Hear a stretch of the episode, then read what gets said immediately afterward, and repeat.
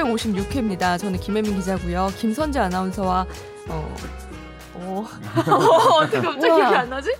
어? 정현석 변호사. 정현석 변호사와 김선욱 변호사와 함께합니다. 그럴 땐 선욱이부터 해. 음. 기분 안 상하니까. 김선욱 변호사는 유기 이거를 어, 원래 어, 권지윤은 이걸 오히려 장난으로 했단 말이야. 누구시죠? 이름이 이렇게 했는데 이번엔 이건 진짜 몰랐던 거지. 아니, 갑자기 생각이 안 났네. 권지윤이 알려줬나? 아, 권준 선배랑 상의를 많이 했죠. 아, 최근에. 네. 잘 지내셨어요? 어, 정신 하나도 없다. 지각의 아이콘 김선욱 변호사님. 아, 내가 어, 내가 지각한 적이 없는데 어. 어. 떻게 내가 이 지각을 어, 드디어 했지? 5분 지각해서 와, 저는 11시가 되면 조퇴를 할 수 있습니다. 그거 다 아. 당신 탓이야. 아니 그게 내가 조퇴하면. 아, 한 시간 전에 출발했는데 네. 길을 잘못 들었어. 네. 가서는 안 될 안 될 길을 내비게이션 성파에서요? 알려준다고 성파에서. 아, 네? 그러니까 오는데 그 뚝방길이라고 있어요. 탄천 옆에 그 네, 도로가 네, 있는데 네, 거기로 가면 안 되는데 어. 아, 거기로 가면서 완전 차가 그러니까 거기를 예. 인식을 못한 거야 아니면 그쪽이 좀 안 막힐 것 같아서 일부러 그러니까 내비게이션이 이렇게 그 거기는 안 막힌다 알려줬는데 이 바보 같은 내비게이션을 믿으면 안 되겠다. 내비가 잘못해. 예. 한 시간 전에 출발하니까 그렇죠. 저처럼 13분 전에 출발해야죠.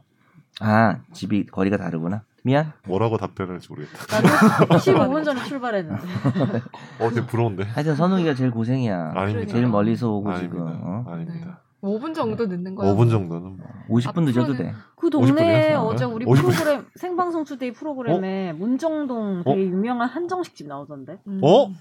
거기 어딘지 알 것 같긴 한데. 무쇠 솥밥 주고요. 어, 그러니까 어딘지 알 것 한번 같은데. 가보세요. 아, 거기 어딘지 알아요. 그 네. 매일 맛집이 나오나요 생투에? 네, 맨날 나와요. 뭐 코너가 다 다르긴 한데 그러니까 나오긴 무슨 나오죠. 우리 우리 SBS가 생방송 투데이고 음. 또 무슨 정보통 이런 것도 생생 있고 정보통이 KBS고 MBC는 오늘 저녁 생방송 오늘 저녁. 드- 근데 근데 두 그 개는- 코너 세 개 다 돌아가면은 전국의 식당 거의 다 맛집 되는 거 아니에요? 나 아무 생각해도 하루 1년 365일 근데 네. 우리나라의 자영업 비율이 되게 높고 식당들이 아, 많기 때문에 바뀌니까. 근데 매일 그렇지 나오면은 않아요. 그 중에는 좀 맛집이 아닌 것도 어. 아, 있을 그래서 수 있지 몇 년 않나. 텀을 두고 또 나오는 것도 있고 아, 어, 그렇구나. 나왔었는데 MK 뭐 두 번 나오는 경우도 있고 아, 여러 그래요? 가지가 있습니다. 가서 뭐 선재도 한마디 하지 그래. 이렇게 장사하면 안 돼요. 이러면서. 저는 아, 백종. 저는 그 제작진이랑 다 같이 가지 않는 이상은 음. 절대로 음, 받지 않고 그러니까 음. 일단 가서 제가 누구라고 말하진 않아요.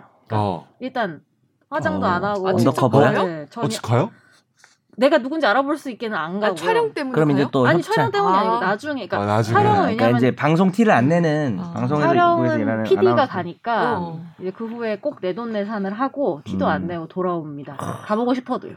어. 니돈 내산하면 안 돼. 나도 같이 어, 사줘. 아, 나도 소고기나 화장- 사줘. 소고기. 나도 화장 하나도 안 하고 갈게. 아, 소고기나 좀 하고 사줘요. 음. 오세요. 김 변호사님 다음 많이 주에 해야 소고기 되나? 한번 사주세요. 네? 아, 우리 아, 야 아직 근데 내가 봐봐. 5인 이상 안 되지. 어. 아침에 커피를 난 거의 안 사잖아. 네. 그 약간 아, 그런가? 왜냐하면 대신 회식을 하면 내가 좀 내겠다라고 하는 건데 어. 회식을 못 하잖아. 그래서 근데- 커피를 내가 사야 되나 이런 생각을 하고 있어 음, 요즘에. 오늘 변호사님 빨리 가셔야 되니까 아, 예. 진도를 나가볼까요? 아, 나오겠지 뭐. 네. 그럼 변, 네. 댓글이 꽤 변호사님. 달렸는데 네. 알렸는데. 시간 관계상 저희가 긴 댓글은 좀 못 읽으실 것 같다고. 네, 네. 짧은 거 대신 말씀해 주시는 거예요? 뭐 읽는다고 하지 않으셨어요 아까 시작할 때?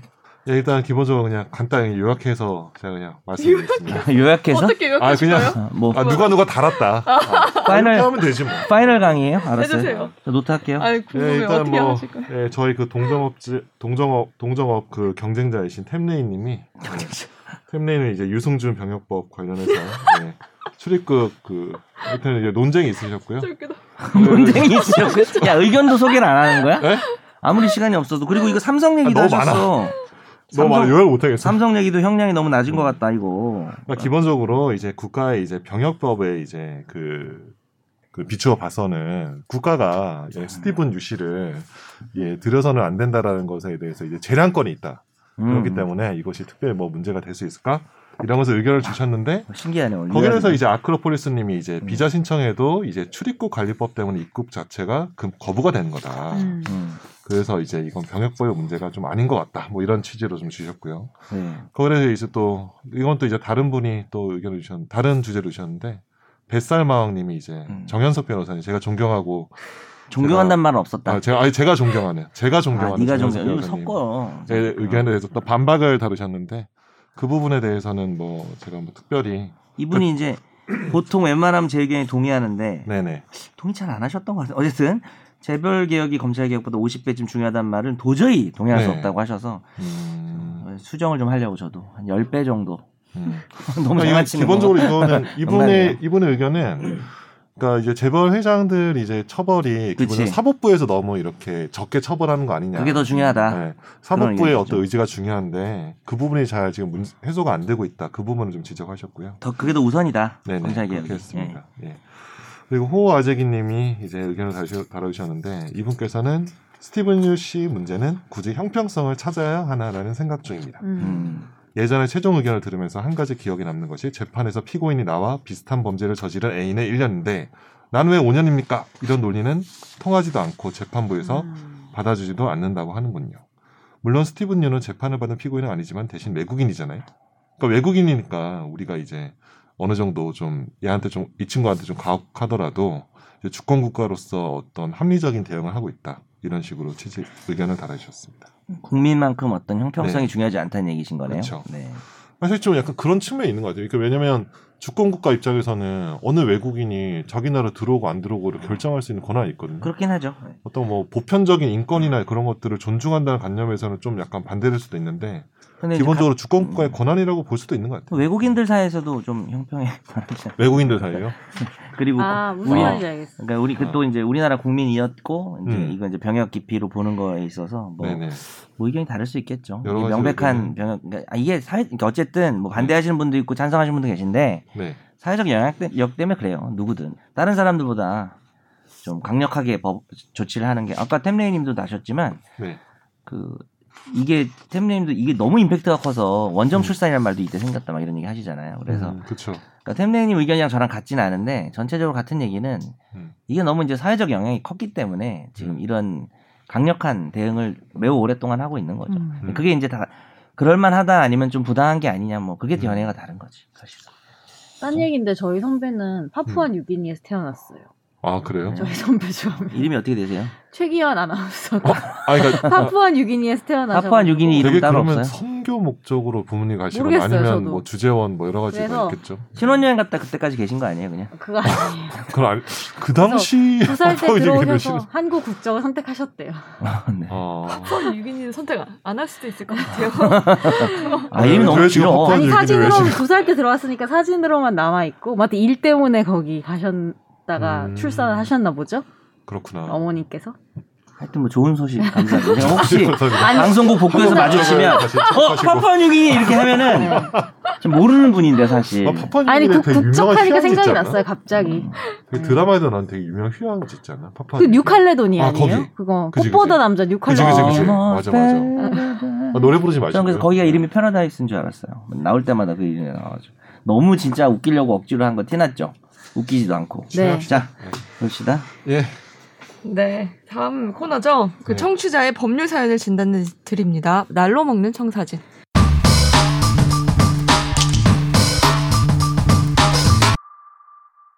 안녕하세요 애청자입니다 답답하기도 하고 궁금한 게 있어서 문의드려요 뉴스에서 사건이 터지면 해결책보다는 예방책이라고 범죄 전력 조회를 의무화하는 법이나 시행령이 제정됩니다.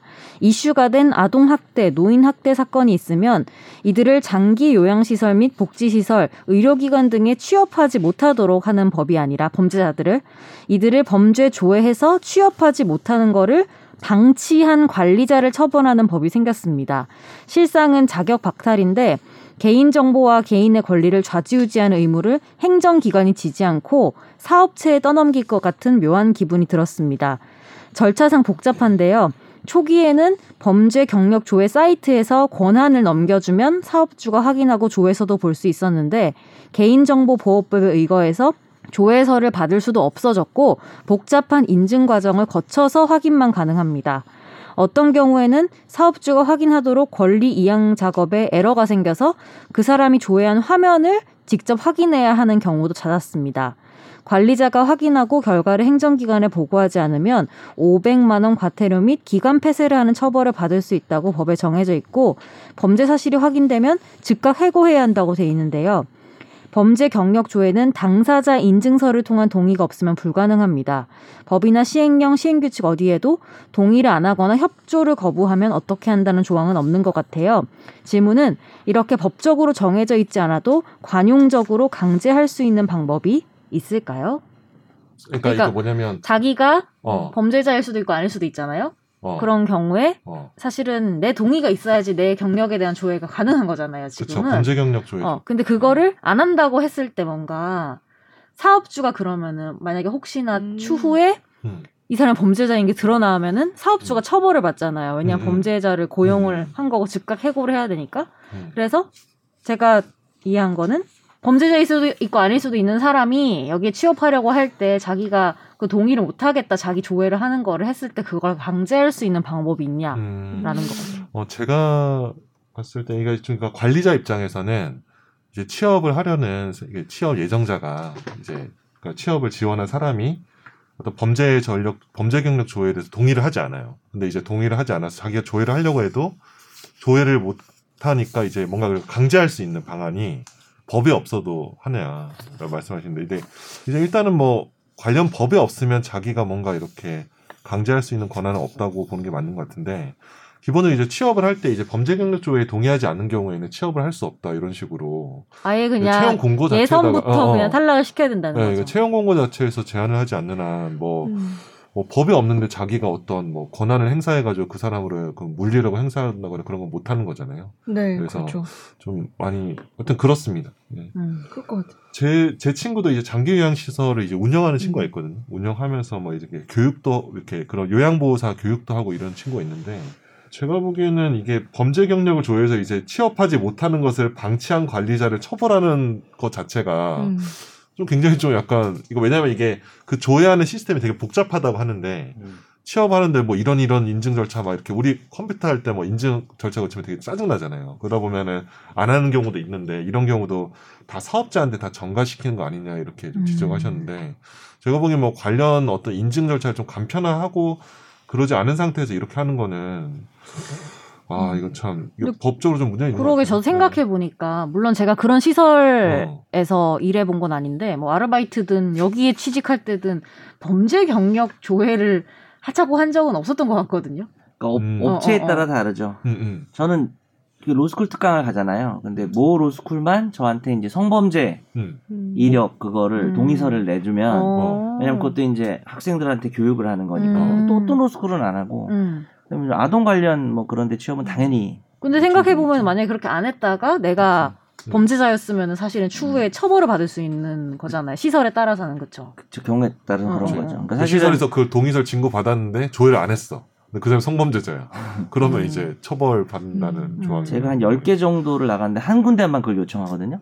음. 그러면 이제 만약에 그쵸 그 요청하는 게 근데 맞는 거니까 하겠죠 아마. 음. 아홉 군데는 좀 요청하기 좀 뭐하니까 그냥 음, 안 하는 게 맞아요. 아닐까. 사실 난 뭐 취업은 아니고 음. 하루 가서 이틀 가서 특강하는 건데도 그렇게 하더라고요. 그러니까 한 학기 정규 수업 하는 것도 아닌데도 그렇게 음. 동의서를 받고. 네, 한 학기 정규 수업도 아니에요. 근데 이거는 충분히 요즘같이 기술이 발달한 시대에 데이터베이스화만 잘 해놓으면은 음. 충분히 음. 쉽게 시스템을 만들 수도 있을 것 같지 않아요? 음. 그렇기는 하죠. 만약에 음. 업주를 이렇게 부작위한 걸로 처벌하거나 과태료를 하려면 시스템을 음. 갖춰놔야 되겠죠. 법이 뭐 음. 불가능을 강요할 수는 아. 없으니까. 음. 제가 보기에는 이제 뭐 어차피 범죄 경력 조회는 다 법무부가 관장하니까 이제 법무부랑 이제 요 장기 요양 시설 관리하는 부서가 또 이제 보건복지부잖아요. 그쪽에서 네. 서로 이렇게 시스템적으로 연결이 되면은 근데 아마 연결이 돼 있는데도 이제 인증 불편한 거지 과정이 그게. 복잡하고 뭐 액티브 엑스도 깔아야 되고 뭐 이러다 보니까 화나서 결국 안 하고 막 이렇게 하는 것 같은데 깔고 또 네, 깔고. 깔고 깔고 나오잖아요. 예. 음, 라떼는 이야기가 될 수는 있는데 저 예전에 취업할 때는 음. 그, 어, 그때는 이제 본인이 확인하지 않아도 위에 선배들이 알아서 경찰서 가가지고 그 후배들 범죄 어? 경력 조회를 떼왔어요. 약간의 그런 관 원래는 그러면 안 되는데 음. 원래는 그냥 본인이 가서 가져와야 되는데 그치. 네. 자기가 이거를- 떼서 줘야 돼. 아, 예, 근데 이게 요즘은 안 그때는- 되겠지만 예, 야로로 다 됐던 거예요. 그래서 오늘 저기 어깨 아, 용어가 이게 나오네. 이게 이게 야로 그 근데 이게 옛날에 여로 또 생각나요. 여- 경, 경찰서에서 그렇게 선배들을 가져오면 뭐 예를 들어서 기소유예 당한거나 이런 게 다 나온대요. 그러니까 그게 문제인 것 어, 같아요. 수사 경력 조회도 다른 거. 수사 경력 조회를 가져왔어요 아, 선배들이. 그건- 아니 그건 저기 그래서 없는 거야. 저기 잠깐 이거 아 이거 여기 아니죠?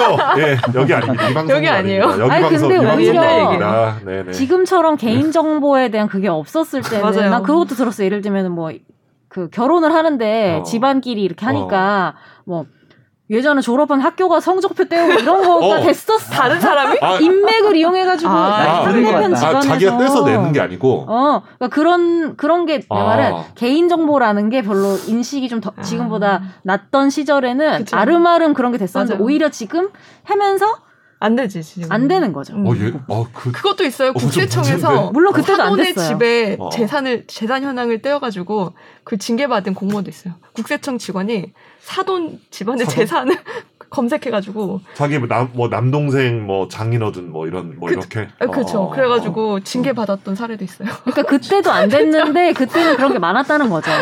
근데 요즘은 아우 이거 어우 많이 줄어들었고 그렇죠, 그렇죠. 때나 지금이나 똑같이 틀린 건 맞다. 어, 맞아요, 그거. 맞아요. 이런 거지. 아니 뭐 결혼할 때 뭐 저기 재직 증명서랑 제 옛날에 졸업 증명서 떼서 결혼하는 거 내가 들은 적은 있어. 그러니까 네. 실제로 들은 적 있는데 실제로 그렇게 많이 한다 그러더라고. 근데 어. 그거를 다른 사람 통해서 빼놓는 건 충격이네요. 네. 하지 마십시오. 어. 결혼? 아유, 뭐, 결혼? 아니 아. 아니. 떼는 아유. 결혼? 아 결혼할 때 그거 준비하지 불법으로 말라고. 떼는 거예요. 아, 결혼하고 나서 떼는 건 괜찮나요? 결혼해서는 했는데 뭘 떼요? 음. 결혼했는데 뭐 어쩌겠어. 뭐. 어. 넘어갑시다. 네. 다음 사연 읽어주세요. 안녕하세요. 최종 의견 애청자이자 김선재 아나운서 팬입니다. 사이 청취자로서 사연을 최대한 안 보내려고 했지만 궁금증이 발생했습니다. 코로나19로 인해 해외여행을 못 가게 되면서 랜선 여행 중인데 해외, 중국, 베트남, 러시아 등의 북한 정부에서 운영하는 북한 식당이 있는 걸 발견했습니다. 만약 대한민국 국민이 북한 정부가 운영하는 북한 식당을 해외에 있는 이걸 이용하면 국가보안법에 위반되는 건가요? 인터넷에서 찾아보니 각 부처 간 유권 해석이 필요한 것 같더라고요. 급한 사연이 아니니 천천히 소개해 주세요. 네, 다음 달에 하죠. 아 일단 저기 나 우리 나 대학 들어갔을 때 오늘 왜 이렇게 웃기지? 막 학교에 대자보 같은 거 많이 붙잖아요. 그때도 국가보안법 폐지하라 막 이렇게 그러네. 아, 90년대도 근데 아직 그랬는데. 있잖아. 그렇죠. 근데 저는 이거에 대해서 답을 드릴 수가 있습니다. 오. 제가 먹어봤. 갔다 왔거든요. 그죠 뭐- 먹어봤죠. 제가 어. 나도 갔다 캄보디아에서 왔어. 네. 어. 캄보디아 북한 식당 나도 갔어. 어, 갔는데 조사를 그 아무, 받았나요? 아무런 문제 없고 잘 살고 있습니다. 어. 나 2000, 2005년 12월에 혹시 갔는데 내일쯤 조사 들어갈지 몰랐는데 몰라가지고 조사 안 하고 있었는데 아니 그때 지금 범죄 뭐 인지 지금 들어가는 네. 거예요. 예. 아 시효시 자원봉사. 범죄 어. 학부에 자원봉사를 갔어요 캄보디아에. 어. 근데 거기에 뭐 그게 포함돼 있었어요 그 프로그램에 음. 그래서 갔는데 진짜 놀랐던 자원봉사로 위정을, 위장을 했군요. 게 그 북한 네, 북한 조사 중이에요. 여성분들이 공연을 하더라고 일단. 그리- 근데 진- 식당에서 식당에서 근데 어. 진짜 다재다능하세요. 그 식당 이름 뭐예요? 뭐 이름 어, 잊어버려. 다재다능하다고요? 지금 네. 북한을 찬양했고요. 아니 아 그만해. 아, 네. 밴드 공연을 해요. 네. 노래도 하고 근데 모두 북한 여성분들이 하는 거예요. 그러니까 드럼도 치고 다 해요. 막 기타. 여자들이요? 뭐 들어. 네. 오. 남성분들 언제 몇 년도야? 몇 년도? 2010 한뭐 아니 그 진짜 물어본 거야. 2012 이러지. 12년도 음. 이렇게 열심히 적으세요. 어. 메모, 근데- 메모. 고발하려고. 아무튼 근데 남성분들은 한 분도 안 계시고 여성분들이 다 공연도 하고 하는데 어. 아 그래요? 거기가 어딥니까? 되게 아 충격적이었던 그만해. 저도 가려고요. 되게 충격적이었던 거는 네, 어딥니까? 그분들이 택시 서빙도 운전사. 해요. 어. 어, 그러니까 공연을 그러니까 하다가 아, 한번 서빙 난다. 이거. 아. 공연을 하다가 끝내고 갑자기 냉면 갖다 주고 이런다니까요. 갑시다. 그러면 막 서비스로 더 지금 먹으라고 지금 하고 막뭐 그래요? 찬양고음을 네? 했어요. 그 여자들이 막 네? 전 그- 동조요. 아, 동생? 서비스로 더 먹으라고 어, 하거나. 뭐 그런 아까 아 서비스가 아니라 추가금을 내고 아 이것도 더 드세요 막 이렇게 아니, 영업을 그런 해요. 거 없어. 네, 어. 호객을 해요. 그런 게 별로 없어요. 아 없어요. 그냥 딱딱딱 할 일만 공연 딱 어. 하시고 할 일만 어. 하시고 아, 그리고 그런 것도 약간 없구나. 좀 쿨하네. 뭐 그때는 약간 좀 어색하고 네. 그리고 또 해외에서 보니까 음. 공식적으로 막 음. 보는 또그 거잖아요. 뭐 지령을 또 받아야 되고 네, 근데 계속 하고 있어 지금. 국가의 전리 안전이나 아, 그래서 막 자유민주적 기본 제세 사진 찍어달라 고 이런 것도 안 한 것 같아요. 뭐 어? 이런 진짜? 그러니까 그건 안 사진 될 수도 찍어달라 아니 사진 찍어달라 하신 분 많대요. 아 근데- 찍을 수는 있대. 어. 안 된대요? 근데 그냥 저는 좀 그냥 어색해서 안 했던 어. 것 같아요. 그리고 음식 맛있어요? 그 잘 기억이 안 평양냉면 나요. 아, 먹어봤나? 지금 잘 음식 기억이 안 맛있어요는 찬양 고무에 그냥 갖고 있다. 나. 아니 아, 음식 기억이 안 나. 물어봤어요. 물어봤. 뭐가? 아니 저는 사실은 그러니까 무슨 통일하자 이런 세대가 아니잖아요. 어, 그치. 그렇다 보니 네. 애초에 또리 내가- 장군 안 받잖아. 아니 또리 뭐. 장군. 캄보디아까지 가서 소리 한번 나담았어. 왜 이게 그러니까 그런 생각했던 것 같아요. 캄보디아까지 갔는데 내가 봉사를 하러 어. 왜 여기를 가야 하는가에 대한 근원적인 질문이 있는 거예요. 왜, 아, 단체로 간 거구나. 왜 교수들이 여- 이 아. 프로그램에 이걸 넣었을까라는 아, 되게 교수들, 궁금증이 교수님들이 있고 교수 이름이 어떻게 되죠? 그리고 여튼 교수님. 봉사를 하러 가면은 돈을 최대한 조금 써야 될 것 같은데 그걸 포함시켜 돈을 냈을 거 아니에요 거기다가 아 그러면 그 소중한 어, 농산물에게도 봉사인데 약간 의미 모금을 통해서 이루어진 거 아닙니까? 네? 모금이나 이런 걸 통해서 이루어진 건 거예요. 네. 아니 뭐 뭐뭐 알 수 없나요? 학부 돈이겠죠. 학부돈이에요. 네. 어. 여튼간에 그게 어. 괴리가 있죠. 예를 들면은 내가 낮에는 캄보디아 초등학교에 가서 막 교육 봉사를 하고 했는데 어. 음. 밤에 북한 시- 식당에 가가지고 북한 음. 여성분들이 공연하는 거를 즐긴다라는 게 되게 아. 좀- 그러네. 좀 괴리감 있잖아요. 약간 괴리감은 좀 그치. 있다. 아. 그래서 그냥 캄- 그래서 그냥 여- 어떤 결론 음. 내렸냐면은 캄보디아 가면은 한국인들이 무조건 듣는 데인가 보다라는 음. 그런 결론. 그건 그럴 것 같아요. 네, 신기해서라도 관광의 갈것 그런 같아. 코스인 거지 하나. 어. 있어요. 어.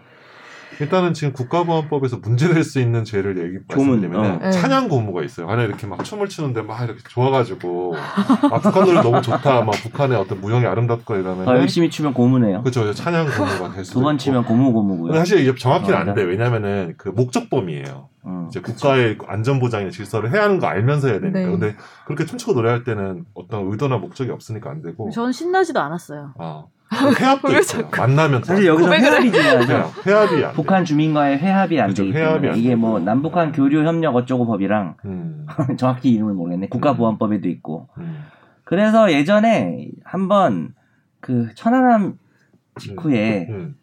식당 가면 안 된다 약간 그런 식으로 어, 정부에서 음. 얘기를 한 적이 있어가지고 아, 반발을 10년 전이다. 쳤었죠. 아, 그거는 근데 그게 회합이 돼요? 어느 거? 그건 정말 거기다 걸 코에 걸면 그것보다 꼬리처럼 될 그러니까 수도 있어서 목적범이 아니니까 회합이 안 그거는 되지. 그거는요. 네. 돈을 보- 이제 돈을 주잖아요. 어쨌든 밥을 먹고. 금품을 수수한 것도 네.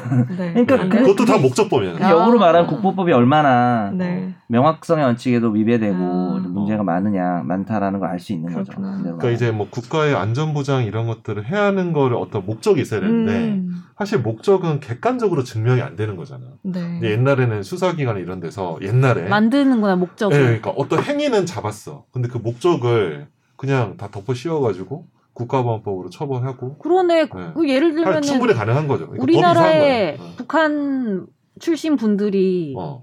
하는 평양 요리집 이런 것도 많잖아요. 그렇죠. 사실 어. 따지고 보면 그렇잖아요. 그러면 북한의 문화를 그 어떤 돈이 가- 북한에 나만의 가진 퍼뜨리면 않잖아. 어 그런 그 돈이 좀- 북한에 그러니까 좀 가진 그래. 않잖아. 그렇죠. 근데 네. 내 말은 그게 캄보디아에 있는 북한 식당이랑 아주 물론 넓게 말하면 아니, 그러니까 그것까지인 그러니까 거고 음. 예를 들면 어, 그 북한 문화라는 것이 음. 어디까지가 아. 범위인가 음. 되게 애매하다는 그러니까 그래. 네. 거. 보니까 문화를 2010 퍼뜨린다고 생각하면 2010년경이었고 그 한국에서 나왔지. 대사관에서 지침이 그렇게 내려왔었대요. 그 평양냉면 먹으면 국가보안법을 처벌한다 이런 몇 패턴이 좀 년도예요? 있었나 봐요. 2011 2011년도에 그리고 이게 뉴스에 약간 불과 10년 정권에 전인데? 따라서 다른가 봐. 정권에 정권에 10년 전이야. 이 정권에서 먹어도 되지 정권에 않을까요? 따라서 다르고 또 요- 당시 분위기에 따라 다르겠죠. 네. 그 당시에 이제 천안함 뭐 사태가 음. 이게 있었을 그렇죠. 때나 법이 그렇지. 특정 정권이나 어떤 법을 이렇게 집행하는 사람에 의해서 달라질 수 있다는 것 자체가 음. 법이 이 법이 얼마나 문제가 일관되지 있는지 알 수 있는 않다. 거예요. 반- 없어지는 반증하고 아직도 있는 네. 것입니다. 재밌네요. 근데 재밌어요. 못 갑니다. 코로나19 때문에. 그러게요. 아, 못 가요. 5인 이상. 가고 싶어도 평양냉면 못 먹네요. 음. 아, 평양냉면 먹을 수 있죠. 아, 우리나라에서 말고 아, 아, 중국식. 그치. 아, 거기서. 네. 바로 넘어가 볼까요? 네. 네. 화제의 판결이죠. 정현석 변호사님이 열심히 준비하셨습니다.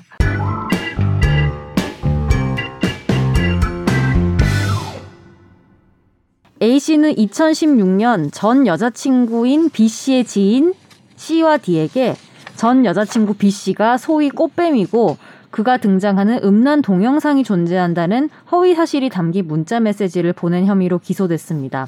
이 지인들은 여성 B씨와 10년에서 20여 년간 알고 지내던 친구 사이로 심지어 지인 C씨가 둘을 소개해주기도 했는데요. 재판에서는 이 전 남친이라고 하는 A씨가 지인들에게 허위 사실이 담긴 문자 메시지를 보낸 경우에도 전파 가능성이 있는지가 쟁점이 됐습니다. 1심은 지인들이긴 하지만 가족, 경제적 이해관계 등을 같이 하지 않기 때문에 공유할 가능성이 충분하다며 벌금 200만 원을 선고했는데요. 하지만 2심은 오래전부터 알고 지낸 사이로 친밀한 관계에 있었기 때문에 전파 가능성이 있다고 단정하기 어렵다고 무죄를 선고했습니다. 그리고 최근 대법원은 정보통신망 이용 촉진 및 정보 보호 등에 관한 법률상 명예훼손 혐의로 기소된 A 씨에게 무죄를 선고한 원심을 확정했습니다. 음. 우리가 이게 지난번에 비슷한 걸 해서 제가 가져왔는데 네. 그 옛날 판례를 제가 들어가지고 얘기를 했었잖아요. 뭐 그 시어머니 시아버지가 어 며느리 욕을 하는 거를 이제 친정 기억나실지 모르겠는데 네. 친정 식구들 친정 내서 막 음, 엄마한테 네. 정말 나쁘게 뭐 바람 피고 다닌다 욕을 했지만 명예훼손이 안 된 게 그 이야기를 뭐 자기 딸 얘기를 음. 그 부모님들이 퍼뜨릴 건 아니니까 이것도 유사한 취지인 거죠. 뭐 이 사람이 이런 사실 죄질이 나쁘긴 하죠. 죄, 아니, 죄가 안 되니까 죄질이 아닌가. 어쨌든 음. 그 이런 식으로 꽃뱀이고 음란동산 이것도 게다가 허위 사실이에요. 근데 그 피해자와 절친인 사람들한테 이렇게 보내기 지인인 사람들에게 이런 걸 보냈을 때는 그 사람들이 일심도 달랐어요. 지인이긴 하지만 가족 정도 수준은 아니다. 그래서 이 사람들이 다른 사람이 공유할 수도 있다. 어, 떠들 수도 있다. 이랬지만 이심은 친밀하니까 음. 그러니까 내가 혜민이 욕을 혜민이랑 아주 친밀한 선욱이한테 하는 거는 선욱이랑 선재가 너무 친밀해. 내가 혜민이 욕을 해도 절대 애들이 밖으로 얘기 안 할 것 같아. 어, 음. 거기에 입증이 되면? 예, 네? 아, 그러면은 내가 혜민이 욕을 두 사람은 두 사람이나 놓고 했는데 어, 처벌이 안 되는 상황인 거죠. 그렇구나. 기본적으로 명예훼손이나 이런 게 좀 비범죄화 논의도 있기 때문에 음. 좀 처벌이 좀 엄격하게 되는 게 아닌가 싶고 최근에 비슷한 방법이 좀 나왔는데 음. 뭐 내가 예를 들어서 누구랑 통화하고 있었어. 선재랑 통화하고 있었어. 선재랑 통화하고 딱 끊었더니 그때 이제 혜민이랑 같이 있었거든. 근데 혜민이는 선재를 몰라. 어, 누구야? 그랬더니 아, 음. 얘 좀 이상해 뭐. 얘, 얘 집을 욕을 한 거야. 근데 어차피 혜민이는 선재를 모르잖아요. 음. 그럼 또 이제 명예훼손이 안 된다. 음. 뭐 무슨 청취자분들에게 명예훼손 안 되면서 남 욕하는 법을 알려주는 게 아닌가라는 자괴감도 들지만 굉장히 나쁜 변호사고. 어, 그건 아니고 네. 어, 그런 판례들이 좀 나오고 있어요. 그래서 한번 선정해봤습니다. 이거 두 번째 판례 서- 방금 설명해 주신 거죠? 네. 이거 진짜 웃긴 게 통화가 끊어지지 않은 상태에서 어. 이 발언을 했고 이걸 녹음했다네요.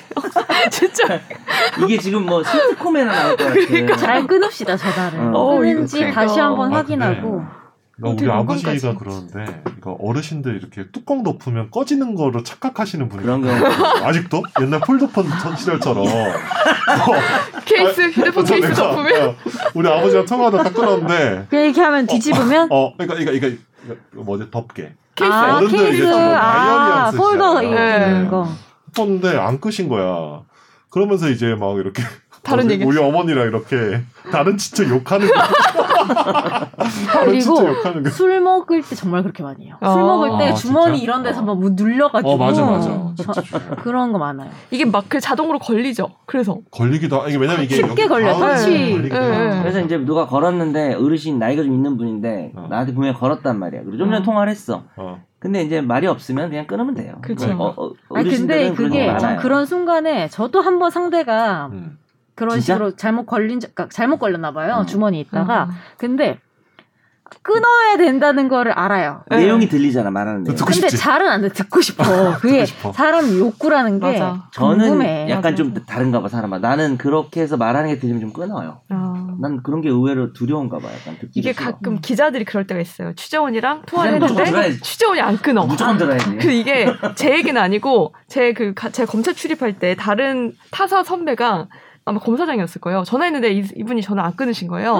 30분 넘게 그냥 전화 안 끊고 있었어. 그리고 그분이 그걸 나중에 본 거야. 너만 그것도 좀 문제다. 근데 어. 이게 안 끄는 걸 저쪽 이쪽에서도 알잖아요. 알지. 이제 그래서 실망했다고 그렇게 아. 연락을 해왔대요. 아, 이게 30 실망한다고 뭐 해도 난 이해는 되는 것 같아. 왜냐면은 그 상황에서 사실 몰래 듣는 욕구도 당연히 이해하는데 근데 저도 몰랐어요. 30분이면 저도 기사잖아, 몰랐어요 하면 기사. 되잖아. 아, 저도 몰랐어요 하면 되잖아요. 저도 근데 이게 끝났는 줄 알았어요. 모르기가 쉽지가 저도 몰랐어요.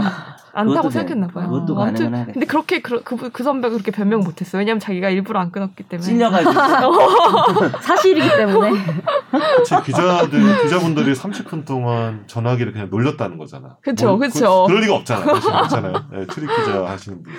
하지만 그래서 전화하고 저도 이러는데. 어. 들어본 적은 없습니다. 어. 나도 똑같아. 그러니까 혹시나 네. 아, 치명적인 얘기 나올 수 있기 아, 나- 나 때문에 알고 싶지 두려움이 않아요. 또 있어. 어, 한편 맞아. 그러니까 네. 듣고 싶은 욕구와 두려움이 약간 맞아, 충돌하는 맞아. 그 판도라죠 판도라. 그 마치 그렇죠. 그 아내의 일기를 남편이 봐서는 안 되는 거랑 비슷해. 혹시 이제 만약에 알고 싶지 않아. 그럼 저 역시 뭐, 아내분이 궁금해. 일기를 써요? 아, 아 이거 혹시라도. 어, 뭐 혹시 그러면- 근데 궁금해요. 그림 일기 안 일기인가요? 씁니다. 뭐 내 무슨 일기예요? 네. 와이프분이 바- 안내 일기인가요? 밖에 있는데 전화를 안 끊으셨어요. 예. 그러면 들으세요? 저안 들어요. 그건 안- 아. 어, 그 저도 특히 안 들어요. 아내면 정말 100%. 어, 그냥 진짜? 완전히 저는 그냥 거리감을 더 줍니다. 어. 아, 전화도 그러니까- 안 하시는 건 아니에요. 아니, 사회적 거리두기 아, 중이라고. 그래요? 아, 그 사회적. 와이프랑? 그러니까 아예 가정부터 번호 교환도 안 하신 거 아니에요? 네, 변호를 네, 어. 뭐, 그거는 좀 해야 되는데 번호 모르는 조건으로 결혼해가지고 처음에. 아 뭐야 진짜. 아, 이게 두 번째를 선재 아나운서가 읽었으면 더 재밌었을 것 같기도 하네요. 두 번째 진짜 웃겨. 근데 이제 첫 번째를 선정한 이유가 이게 전형적이에요. 그러니까 어. 친한 사람한테 얘기하면 안 된다. 내가 보기엔 검사가 아, 내가 이거는 예전에 네. 아, 1심에서 이기고 2심 갔을 때 어떤 거? 그 네. 이거 뒤에 첫 거, 번째 첫 번째 거. 처음이니까. 어. 어, 이거 피해자는 안 친하다 막 이렇게 입증하려고 그랬겠지, 피해자한테서 막 자료 받아가지고 안 친해야 범죄가 어. 되니까. 통화도 아. 평상시 별로 안 하는 사이고 네. 카톡 봐라 이게 친한 사이냐 이렇게 아마 했지도 않았어. 내가 검사라면은 그치. 음. 지기 싫어서 그렇게 했어. 근데 지금 가해자 놈이 네. 그들의 친밀 관계를 입증한 거죠. 그렇죠. 되게 열심히. 물론 어. 이제 입증은 뭐 검사가 해야 되지만. 뭐 제가 네. 보기 이럴 것 같아요. 뭐 페이스북이나 인스타그램 이런 데 있는 사진들 막 보면서 이런 또 빈도나 그렇지. 뭐 이렇게 사진 어, 찍을 때 그랬을 한번 알잖아요. 어. 우리 사진 찍을 때랑 좀 느낌 다른 맞아요. 이렇게 해서 찍으면은 막 이렇게 찍고 막 서로 어, 우리 떨어져가지고 서로 막 이렇게 체납장에서 찍고 이러면 안 친한 그렇죠. 거고. 네. 그렇게 해서 검사가 열심히 입증하지 않았을까라는 그렇구나. 추측입니다. 음. 네. 저 같으면 그렇게 했어요. 파자마 파티하고 막. 그렇죠. 파자마 봤죠. 그 정도면 정말 친한 거죠. 그 진짜 친한 거죠. 그런 것 찐친이죠. 같아요. 네. 네. 어우 역시 통찰력. 아 왜냐면 검사 입장에서는 당연하지. 어 진짜 지면 기분 나쁘잖아. 어. 그렇겠지. 그렇죠. 네, 저희 마지막 코너입니다. 집중 탐구 시간인데요.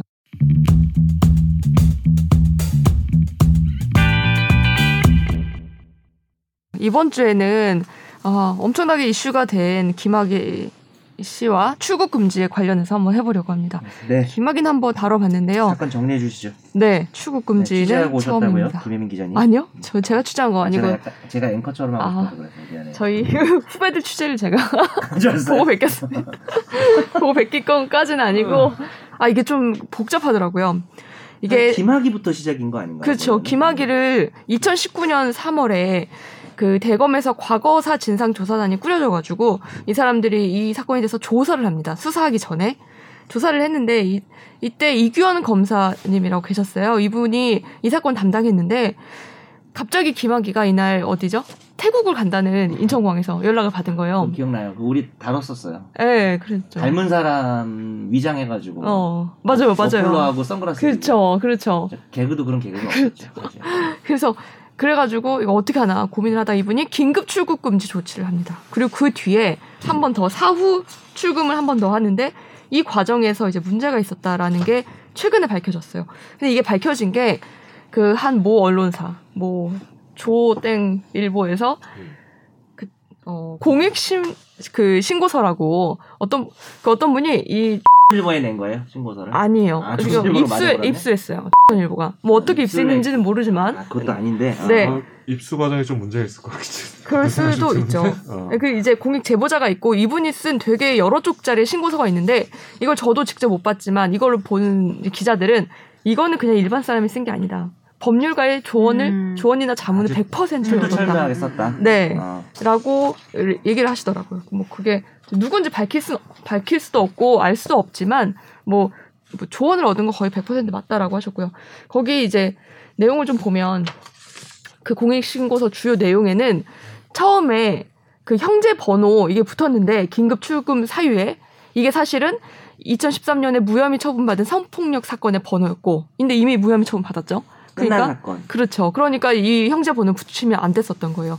그리고 그 뒤에 사후에 6시간 내에 법무부에 승인 요청서를 내야 되는데 네, 여기에는 요건을 갖추지 못한 허위 요청서였고 이 사건을 2019년에 검색을 했지만 검찰 내부만 검색했지만 해당 내사 사건 존재하지 않았대요. 근데 두 달 뒤에 재검색을 하니까 있긴 했지만 김 전 차관 사건과 전혀 관련 없는 경매 입찰 방해 사건이었다고 합니다. 그러니까 음.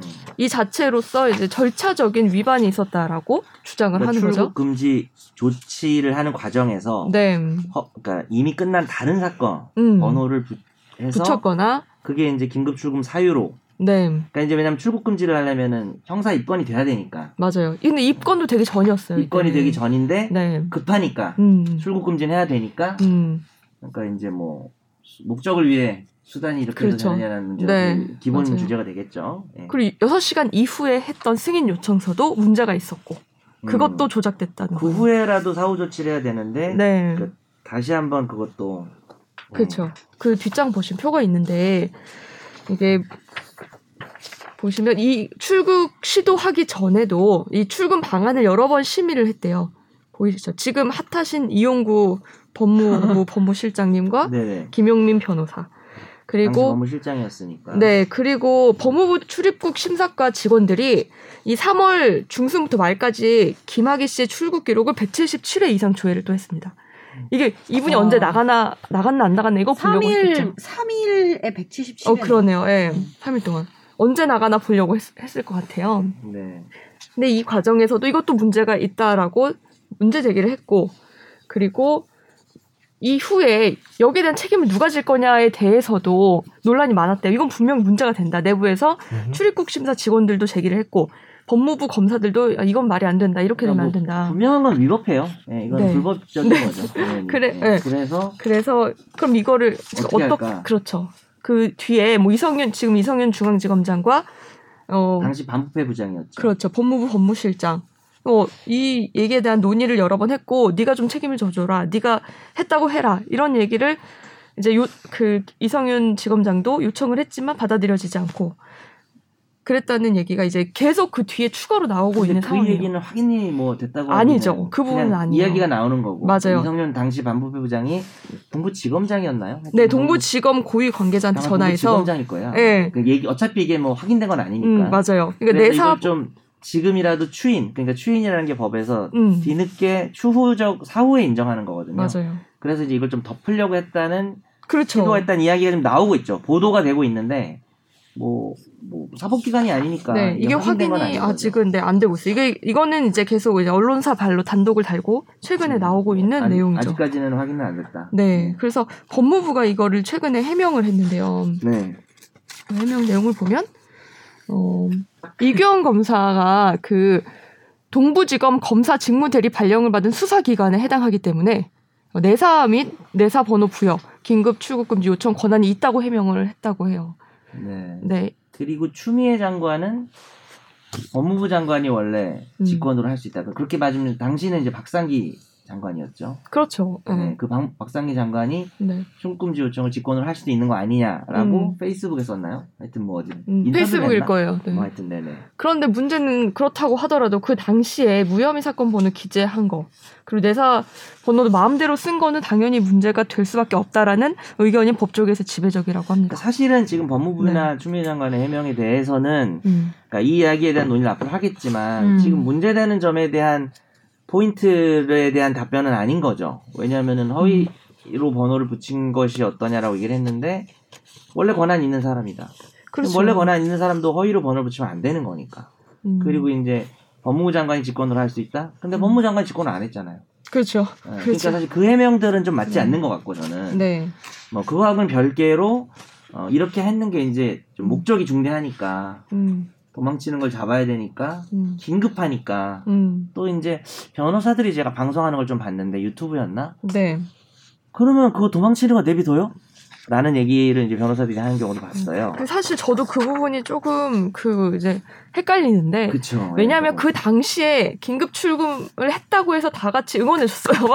아, 그, 아니, 잘했다. 우리도 했어요. 최종 의견에서도 네. 아, 어떻게 잡았대? 이러면서 막 박수 쳤단 그때 말이에요. 막 어떤 영상이라고 하나 사진인가 아마 그런 게 되게 좀 영상 어. 있었죠. 네. 짤로 돌아. 저렇게까지 하나 이런 기막이, 게 좀- 기막이를 그러니까 보면서. 어, 정말 어. 일반 그런 시, 시민의 네. 시각에서 음. 그러니까 그, 음. 그, 그렇게까지 어? 변장을 해서 나가는 것 자체가 어, 더 너무 그러니까 그 없어 모습 보여. 자체가 사실은 취해 되게 음. 그렇게 보여가지고 그 복잡해 보였지. 어. 아. 그리고 사실 이 이야기의 연원은 아, 아. 2013년 정도부터 시작이잖아요. 네, 아, 오래됐죠. 연도가 좀 헷갈리는데 네. 계속 이제 검찰이나 경찰이 검찰인가요 주로? 그 음. 검찰이었어요. 검찰에서 음. 계속 무혐의 처분을 했잖아요. 네. 뭐 영상 속 인물이 모르겠어요. 제가 그 당부를 지금 이야기하긴 좀 그렇지만 누가 봐도 명확한데 음. 기막이라는 걸 확인할 수 없다 뭐 이딴 음. 얘기를 하면서 계속 무혐의 처분을 했던 거고 그래서 이제 문재인 대통령께서도 과거 정권에 어떻게 보면 음. 잘못된 부분을 음. 바로잡는 게 상당히 중요한 상황이니까 음. 3월 18일이었나요? 그 출국 금지 5일 정도 전이었던 것 같아요. 네. 3일? 모르겠다. 하여튼 그 일주일이 안 됐어요. 하여튼 네. 그때 조직의 명운을 결국 걸고라는 어 말을 했어요. 맞아요. 문재인 제 기억은 납니다. 대통령이 음. 그 얘기 했다는 말씀. 네, 조직의 명운을 걸고 네. 그 과거사위원회. 왜냐면 과거사위원회가 3월 말에 종료였어요. 네. 음. 그때. 그래서 3월 20, 나 날짜 왜 이렇게 정확히 몰라? 여기 써있나? 3월 22일인가 출국 금지가 됐을 겁니다. 마, 마- 출국 시도 통보 3월 22일 맞아요. 그러니까 이제 지금 이제 자, 자신들의 그게 활동이 종료되는 직전에 지금 이렇게 한 거고 음. 그러니까 종료되기 한 12일 전에 문재인 대통령이 조직의 명언을 걸고 이거는 마무리를 해야 된다고 얘기를 했고 음. 네. 그래서 이제 한 5일 6일 만에 그 안쪽에 이런 일이 벌어졌기 때문에 음. 과거에 검찰이 잘못한 걸 바로 잡는 게 매우 중요하기 때문에 음. 이 부분을 뭐 지시라고 해야 되나요? 하여튼 뭐 그래서 이제 어떻게 보면 과정은 그랬어요. 당시에 이제 활동이 종료되니까 어, 문재인 대통령이 발표를 하고 그 다음에 이제 이런 일이 벌어진 거죠. 그래서 이제 과거에 잘못된 그 수사에서 이 부분을 놓친 부분을 바로 잡는 거는 매우 중대하죠. 음. 그리고 도망가기 전에 잡는 것도 상당히 중요하죠. 음. 그 다음 남는 문제는 이제 그게 중요한데 음. 그것을 하기 위해서 이런 과정이 만약에 있었다면 음. 뭐 이것은 정당한가 뭐 이게 남는 음. 거겠죠. 그러게요. 저도 그 부분은 아직 의문이 있어요. 뭐 잘못한 건 잘못한 거고 법과 원칙을 지키는 건 맞는데 그 이야기에 대답해야 될 것 같아요. 그러면 도망가게 나도? 라는 말이 제가 변호사 한 말 들었어요. 유튜브를 보다가. 근데 만약에 그때 도망가게 놔뒀다면 또 욕을 했겠죠. 뭐 그러니까 그, 그런 게 포함된 얘기인 거죠. 네. 음, 이게 저 이제 대학에서 사실은 이제 법 공부를 열심히 안 했거든요. 그래서 이제 법대를 나왔죠. 이제 고백하자면 아유 알고 있었어요. 알고 있었죠. 아유, 김혜민 기자가 얼마 정 전에 변호사님도 얘기하더라고요. 제가 알기로 그렇게 열심히 안 하셨던 걸로 아, 제가 그 선전했고요. 여러 가지 경로를 통해서 알고 있는데 예. 참 안 한 것 같다. 음, 음, 우리 법대나가도 변호사들이. 별로 공부 열심히 안 하는 사람들만 모이는 그렇죠. 어쨌든, 예, 별로 어쨌든 진짜 열심히 안 하는 사람 했어요. 바빠가지고. 아, 그렇죠. 예, 근데 거기 이제 공부하면 느낀 거는 이제 절차적 정의라는 부분 있잖아요. 네. 절차적 정당성, 절차적 정의. 이게 뭐 예- 옛날에 그뭐 미란다 원칙을 고지 되게 유명한 거 이제 음. 보통 사람들 영화 헐리우드 영화 보면은 아, 와 뭐라 뭐라 뭐 하면서 이렇게 원칙 고지하고 체포하잖아요. 예. 한국 그거 영화에서 고지- 이렇게 하죠. 넌 변호사를 선임할 수 있는데 이, 이 새끼 뭐 자식아 이러면서 뭐, 뭐 욕하고 막 이렇게 하잖아요. 걔도 아마 넌 어, 10년이야. 막 안될 이러고. 거야 막 이러면서 근데 다 고지를 하죠. 오- 오그라드네요. 네. 근데 그거를 이제 뭐 미국 연방 대법원이나 이런 데서 다 이렇게 불법적으로 다 이제 거기에 음. 관련돼서 그걸 통해서 입수된 증거도 위법 수집 증거로 보고 뭐 그렇죠. 이런 판결도 한국에서도 이제 그렇게 미란다가 납치 성범죄자였죠. 아마. 그렇죠. 그리고 음. 그게 굉장히 재질이 1900 몇 나쁘다는 거죠. 년도인가요? 한 20, 30년 모르겠다. 음. 아, 아니, 한 50, 60년 하여튼 아, 5, 60년. 예. 네. 근데 굉장히 아주 재질 나쁜 범죄자였어요. 수준이 음. 나쁜데 처벌을 못하는 상황이잖아요. 처벌 못하는. 어. 근데 그게, 이제 음. 네. 그게 전 되게 약간 의문이었어. 요 왜냐면 처음에 공부할 때. 저는 뭐예요? 왜냐면 저 같은 경우는 이제 사법 연수원 시절에 되게 즐겨보던 미드가 이제 덱스터라고. 그놈의 덱스터. 그거는 이제 절차적 정당성 법을 싸그리 법을 지나가는 어, 법을 지나서 싸그리 무시하고 이제 실질적 진실과 이제 네. 보복을 감행하시는 그분 계시잖아요. 그래서 그분 드라마 보면서 아, 외투 안에 칼이 있을 것 같아. 네? 무서워. 아, 아, 그럼 없어요. 너무- 그럼 없는데. 혹시 그러니까 정말 그러니까 어떤 인간이 만들어온 제도의 굴레 때문에 진짜로 처벌해야 되는 어떤 그 범죄잖아. 음. 네. 그 악을 그 자기가 만든 굴레에 의해서 구속되는 게 아닐까라고 생각을 되게 음. 많이 오, 했는데 오히려 정의 실현이라는 차원에서 어, 그러니까 정의- 나쁜 놈이 처벌받아야 되는 건 그러니까 맞으니까. 나쁜 놈은 어쨌든 처벌 너무, 받아요. 너무 명백해. 이거는 이제 어, 인류가 증거가 다 있어. 그렇죠. 이제 뭐 법을 만들고 제도가 만들어지면은 기본적으로 어떤 절차나 이건 다 다를 수 있지만 나쁜 놈은 처벌한다 이런 거냐. 범죄자는 처벌한다. 이건 그게 범죄자는 게 확실해. 확실해. 증거를 취- 취득하는 과정이 되게 위법한데 어. 그 증거는 빼박이야. 어, 이거는 빼봐. 근데 이제 절차를 다 지키면은 그거를 못 처벌 못해. 음. 처벌 못해. 네. 그게 과연 그게 처음에 좀 이상하죠. 어 그게 공부할 때. 참 되게 의문이었는데 네. 지금 다시 한번 생각해 보면은 그 사람이 정말 이게 정말 실체적 악이고 범죄자라는 거를 확신할 수가 인간이 있을까? 확신할 수 없다면은 음. 절차적 정- 정당성을 차근차근 다 밟아가지고 음.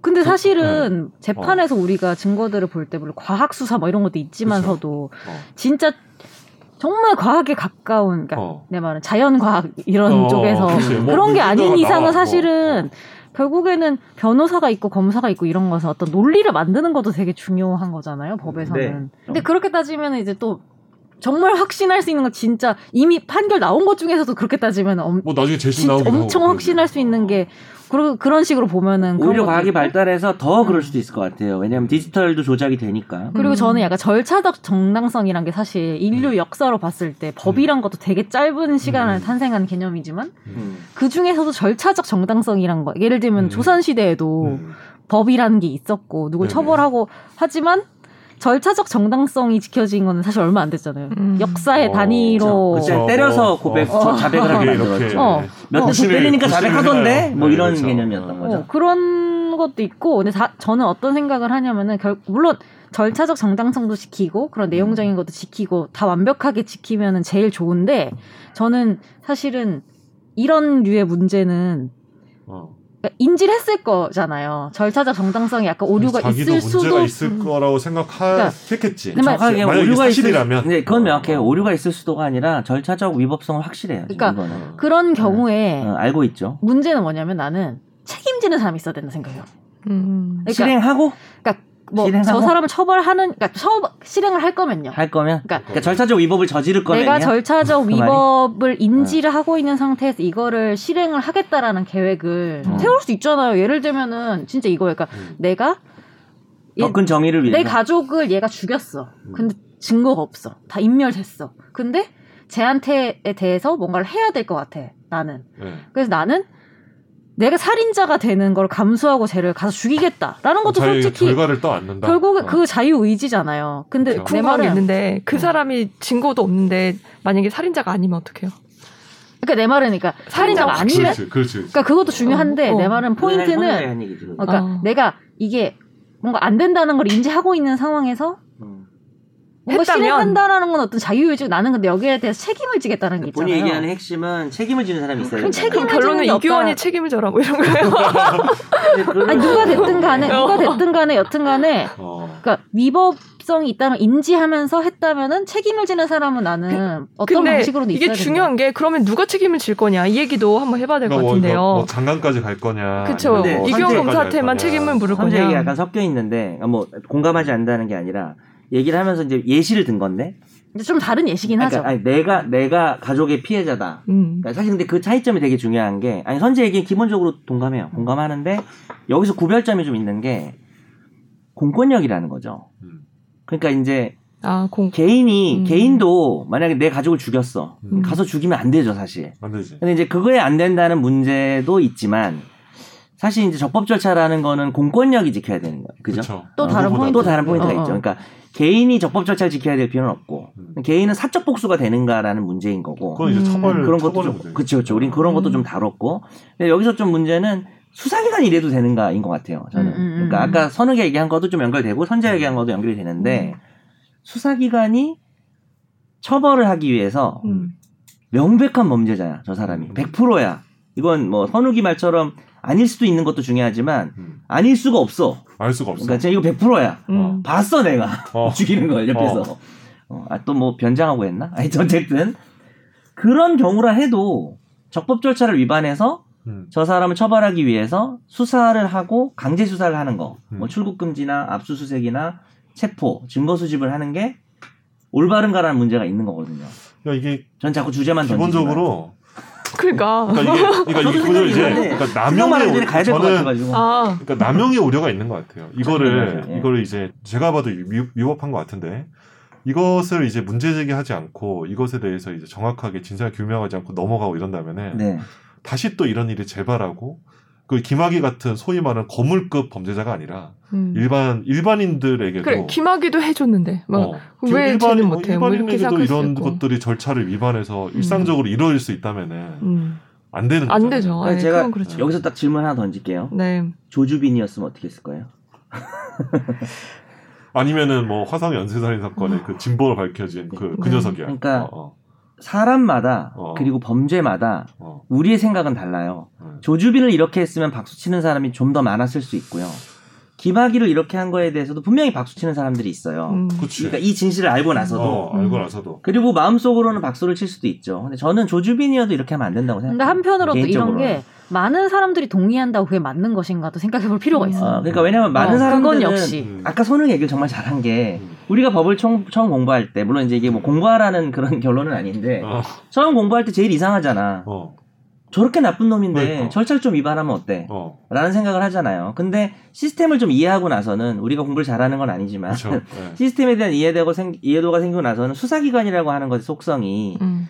적법 절차를 어, 위반을 하게 되면 그리고 음. 예외 조항들이 다 있어요. 뭐, 음, 긴급한 상황에서는 음. 먼저 하고 음. 선 조치하고 나중에 승인을 받는다 이런 것들 다 있어요. 음. 근데 지금 이 상황은 그것도 위반한 상황이에요. 그러면 이런 걸 여쭤볼게요. 어쨌든 잘못한 건 맞아. 다 그 그 의견 동의잖아요. 네. 근데 그러면 하지만 그 당시에 김학이라는 우리가 중대한 그렇죠. 그 사건에 대한 처리 어. 욕망이 있었고 네. 다 같이 우리는 그, 우리 그게 잘못됐다고 대한민국에 말하는 사람 거의 있어서 없다. 예. 네. 그렇기 때문에 이제 처벌을 하는 상황에서는 아 그래도 약간의 관용은 베풀 수 있지 않냐. 그 당시에 그렇게 했던 그, 그 라인 결제 맞아. 라인에 대해서 네. 음. 어, 그치. 원래 해야 될 처벌보다는 약간 좀 줄여서 약하게 처벌을 저는 해줄 수 있지 않냐. 그런 이건 어떻게 소지- 아, 생각하세요? 뭐라고 음. 뭐라고 야, 아니, 그러니까 처벌의 형량을- 수지를 처벌을 약하게 하자. 처벌의 애, 수위를 낮출 수는 있냐 뭐 이런 아, 그러니까 이런 우리 재량에 대해서 절차가 위법하니까 처- 아, 저는 처벌을 위법해서 받아야겠지만 이 사람들이 처벌을 만약에 어떤 사람이 처벌을 받는다고 하더라도 음. 실제 처벌을 받을 때 형량이나 이런 것에 있어서 정상 참작을 할 수 있죠. 절차가 그렇죠. 위법하기 때문에. 어. 아, 그 아니요. 사람 이제 아, 그 특정- 얘기 아니야? 그 그럼- 뜻이 아니야? 그러니까 절차가 위법하기 때문에 어쨌든 처벌은 받을 가능성이 크고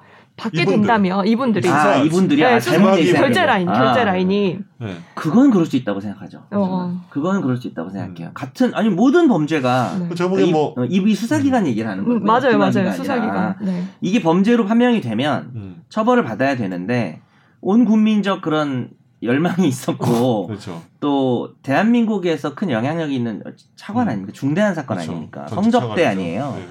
그런 것들을 고려해서 당연히 형량을 낮출 수는 있겠죠. 음. 음, 그거는 사실 근데 이제 사법부의 판단 부분이긴 한데 네.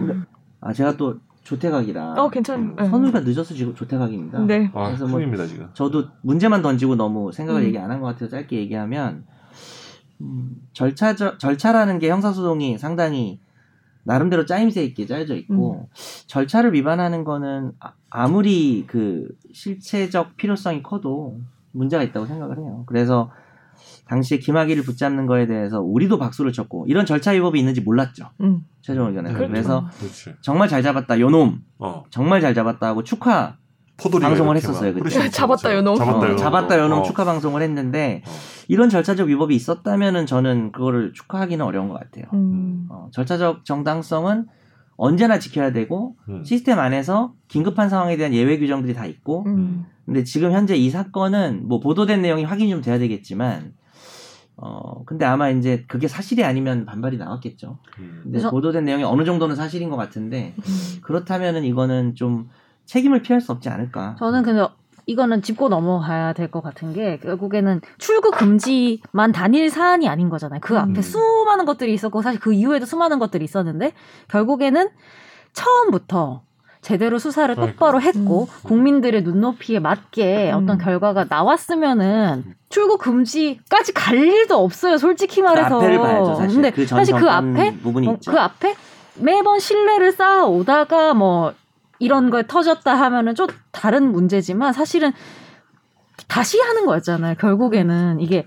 제, 그러니까 결국에는 국민들의 눈높이에서 봤을 때 제대로 못했고 신뢰를 음. 잃어버렸고 그래서 다시 하는 사안인데 사실 이런 일이 벌어진다는 거는 솔직히 다시 했는데 막 출국금지 못해서 놓쳤어. 이러면 그러니까 그것도 그런데- 까 아마 그랬을 것 그러니까 같아. 어, 그것도 예. 솔직히 그 마음은 이해가 되는데 내 말은 그러니까 집- 제가 짚고 넘어가고 싶었던 건 애초에 제대로 수사를 해서 국민들의 눈높이에 맞는 올바른 합당한 결과가 나왔더라면은 음. 이 난리도 없었다는 거죠 사실은. 음. 마치 이게 그거에 대한 반성이 먼저 우선 돼야지 이걸 단일 사안으로만 놓고 볼 수는 확실히 없다라는 생각이 들어요.